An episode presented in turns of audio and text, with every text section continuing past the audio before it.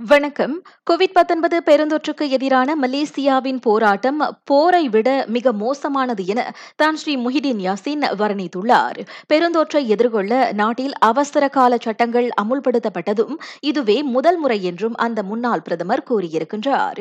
நாளொன்றுக்கு இரண்டு புள்ளி ஆறு பில்லியன் ரிங்கி நட்டம் ஏற்பட்டாலும் நாடு தழுவிய நிலையில் நடமாட்ட கட்டுப்பாட்டு ஆணையை பிறப்பிக்க வேண்டிய தேவை ஏற்பட்டதையும் அவர் சுட்டிக்காட்டினார். இந்நிலையில் உலக நாடுகள் பெருந்தொற்றுக்கு முந்தைய பழைய வாழ்க்கைக்கு திரும்புமா? அல்லது இப்பெருந்தொற்று சூழ்நிலையை சாதகமாக்கிக் கொண்டு வளர்ச்சியடைந்த நாடுகள் பட்டியலில் ஆசியா ஒரு படி மேல் உயருமா என்பதுதான் தற்போதைய கேள்வி என்றார் அவர்.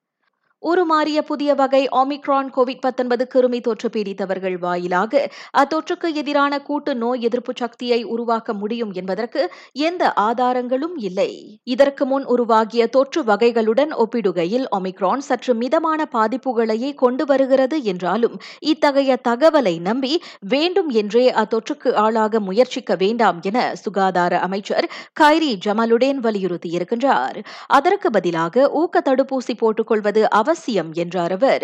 மிக வேகமாக பரவும் தன்மை கொண்டிருப்பதால் ஒமிக்ரான் கூட்டு நோய் எதிர்ப்பு சக்தியை உருவாக்க உதவும் என வெளியிடப்பட்டிருந்த அனைத்துலக தகவல் தொடர்பில் அமைச்சர் பேசினார்.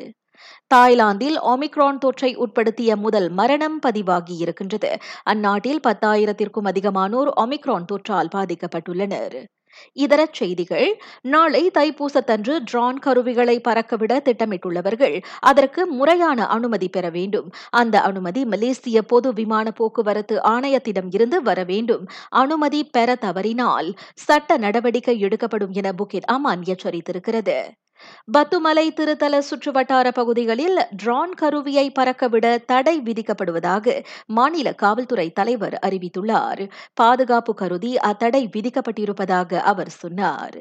ஸ்லாங்கூரில் தைப்பூசம் சுமூகமாக அனுசரிக்கப்படுவதை உறுதி செய்ய சுமார் ஈராயிரம் காவல் வீரர்கள் பணியமர்த்தப்பட்டுள்ளனர். அவர்களில் ஆயிரத்து ஐநூறு பேர் பத்துமலையிலும் எஞ்சியவர்கள் குவலுஸ்லாங்கூரிலும் கண்காணிப்புகளை மேற்கொள்வார்கள் என புக்கெட் அமான் தெரிவித்தது.